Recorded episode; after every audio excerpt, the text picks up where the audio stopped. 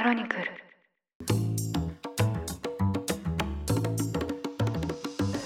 おはようございます。10月7日金曜日。ニュースコネクト。あなたと経済をつなぐ5分間新パーソナリティの竹村由紀子です。この番組では1日1つ5分間で世界のメガトレンドがわかるニュースを解説していきます。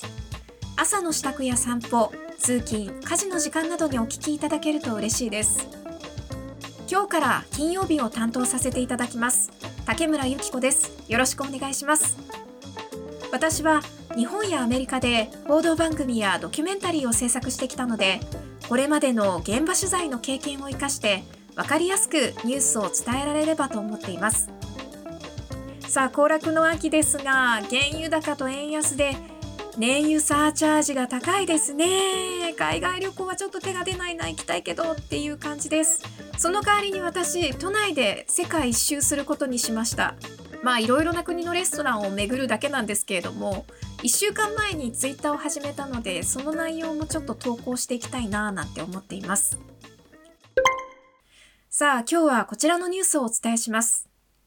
サウジアラビアなどの OPEC 石油輸出国機構とロシアなどの主要産油国で作る OPEC プラスは5日、11月以降の原油の生産量を1日あたり200万バレル減らすことを決めました。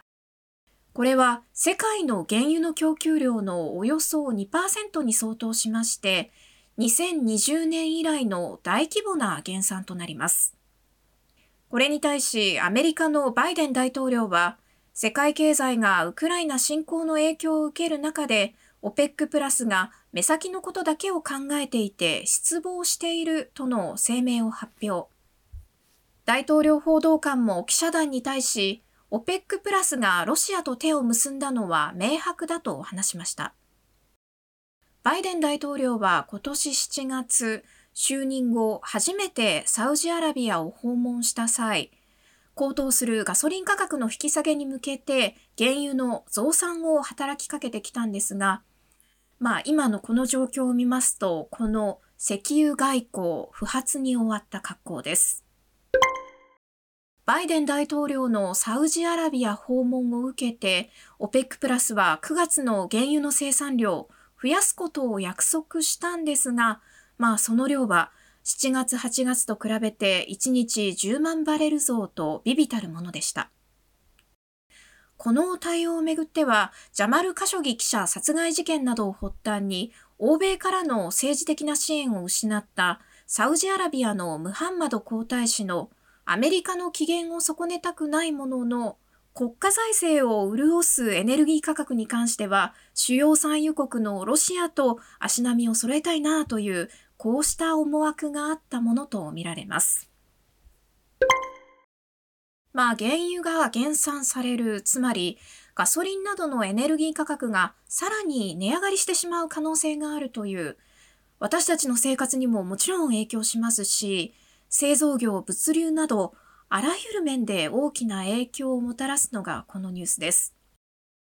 11月8日の中間選挙を目前に控えたバイデン大統領としては、ガソリン価格、こちらはですね、アメリカ国内だけを見てみても、選挙戦を大きく左右する鍵となります。また、アメリカ国内だけではなくて、世界全体を見回してみても、ロシアは原油生産量で世界トップ3に入りますから、エネルギー価格の高騰が長期化した場合、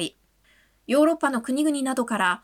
対ロシア制裁はもう緩和してもいいんじゃないか、そうした動きが出てくる懸念があります。ヨーロッパでは厳しい冬を前にガスと電力の供給が逼迫する可能性が高まっていましてロシアがエネルギーを武器化していることについても非難の声が上がっています。今回ロシアと手を結んだとアメリカから非難されたペルシャ湾岸の産油国ですがこちらの今後の動向にも注目です。ニュースコネクトお相手は竹村由紀子でした。番組への感想はカタカナでハッシュタグニュースコネクトとつけてツイッターに投稿してください。もしこの番組が気に入っていただけましたらぜひフォローしていただけると嬉しいです。それでは良い一日をお過ごしください。